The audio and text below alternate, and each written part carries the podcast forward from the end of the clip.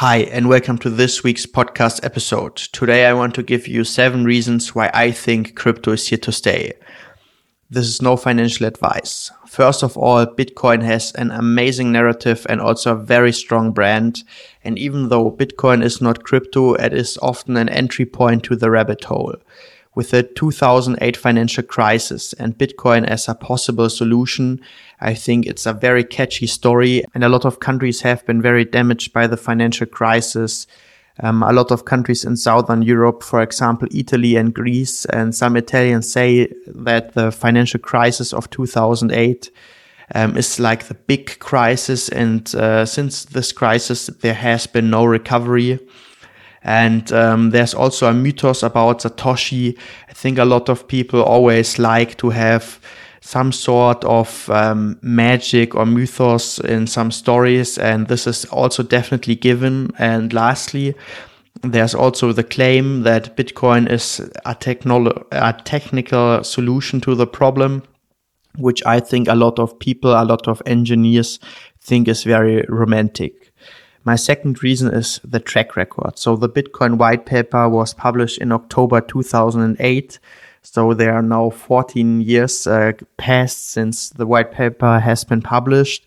And I think it is a very long period um, to be a bubble um, because um, if you look at other um, bubbles like the South Sea bubble or the tulip bubble in um, the Dutch tulip bubble, um, it was always or it was most of the times not such a long period. And even though, um, if you take, for example, the dot com bubble, there were like tech companies remaining after the crash. And um, now these tech companies have been grown very big, and I think that there are definitely bubbles um, with um, in the crypto atmosphere or in the crypto scene. For example, the 2017 ICO hype, or now the NFT bubble, which bursted in this year. But I think it is um, it is like a steady trend because there's consistent innovation. Like for example, Ethereum moving from proof of work to proof of stake. Uh, my third reason is that there's an adoption of academic institutions. The MIT has the crypto economics lab. Harvard has educational offerings about blockchain and Bitcoin.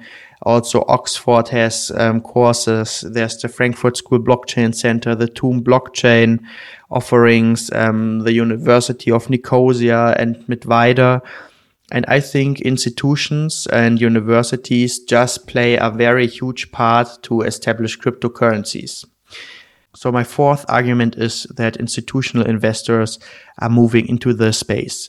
There's the BlackRock Coinbase partnership. State Street um, co-develops a digital custody solution. There are major investments in crypto companies from Alphabet, BlackRock, Morgan Stanley, Samsung, Goldman Sachs, PayPal, Microsoft, and many more. Um, together, these are hundreds of millions of dollars. And I think, um, or I believe that these companies who are very financial have a very successful track record.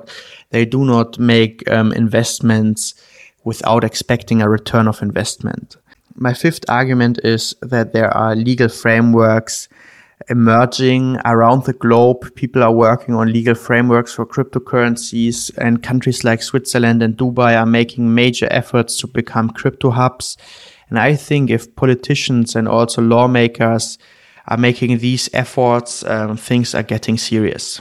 My sixth argument is the growing ecosystem with uh, major exchanges such as Coinbase, Binance, FTX, Crypto.com, it is easier than ever to um, to buy, for example, Bitcoin or other cryptocurrencies, and also um, fintechs like in Germany, it's Trade Republic. It's like um, the sort of uh, Robinhood. You can buy their um, cryptocurrencies.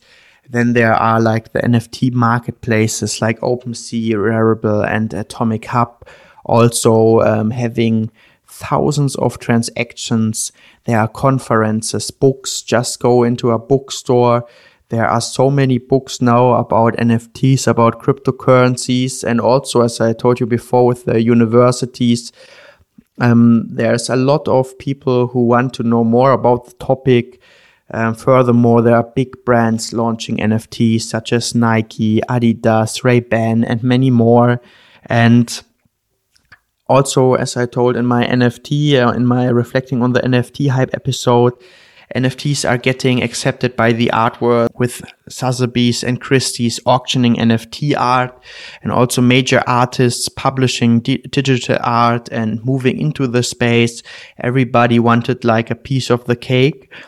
And I think um, this makes the crypto or the Web3 space with every with every artist with every major brand moving into the space more and more serious and also it helps to grow the space. Furthermore, there are tech companies which are offering offering infrastructure for Web3, for example, Cloudflare, Google, Salesforce, and many more. And um, Meta is probably one of the strongest players in the whole Web3 space. Um, also with uh, their NFT integrations for the social networks they can reach directly the consumers with their social networks. And I think if they want to make major efforts for Web3, um, they can push it into the networks. Also, there are big stars advertising like Ronaldo, Kim Kardashian, and many more. And to summarize it, um, this point of the growing ecosystem, just imagine what makes one dollar worth one dollar. In the history, it was backed by gold. This is not anymore the case. So the belief that you can buy something worth uh, one dollar uh, or one US dollar is, for example, backed by the US government and the US economy, which are saying or which are which which are taking care of the currency. But just think about money. Why is gold worth what it is worth? Um, in the history, shells were used as money, for example, or why are diamonds worth what they are worth? Take a look at the diamond industry.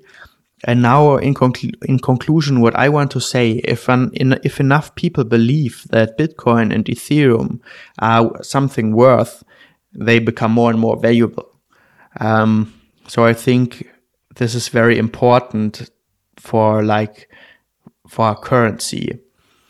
And also think about the current economic situation, about the cost of living crisis, about the growing inflation. And at this point, I want to quote some statistics from Scott Galloway's book, Adrift America in 100 Charts, which represent the US, but also reflect, in my opinion, um, a lot of the Western world. So, for example, the first chart, uh, which I want to mention, is that while the productivity increased in the last years, workers' compensation stagnated. So, from 1973 until 2014, the productivity, the net productivity increased by 73%, while the workers' compensation only increased by 9%. The second statistic says that the share of US multinational corporate profits booked in foreign tax havens is more than 50%. In 1966, this number was around 5%. This also has, of course, major societal implications. The CEO to worker compensation was factor 21 in 1965 and factor 351 in 2020. And now we have this high inflation, as I also mentioned before. In Germany, we have no real solution for our pension system, which is basically a snowball system. It is, and it is not clear how we will handle all the healthcare bills of the baby boomers in the future. So do not get me wrong. This is not a love letter to crypto. But in a world where upwork mobility becomes harder and harder, where we are living in a cost of living crisis and a world in which society seems to drift apart, people will seek alternatives to the established system. Because with less prosperity, there is less solidarity. This podcast should not be political. However, the reality is always interconnected and you cannot segregate the economic completely from politics. So Scott Galloway proposes in his book some solutions. Um, if you're interested, feel free to check it out. I'm always interested in your opinion. This is why we have also the Web3 Compass Discord channel. So I would be happy to hear your opinion. I personally thought a lot about uh, these inequalities. I also thought a lot about myself. How could I enable a good life for myself. I think it's uh, not easy to find solutions. So have a nice day and I'm always happy for your feedback.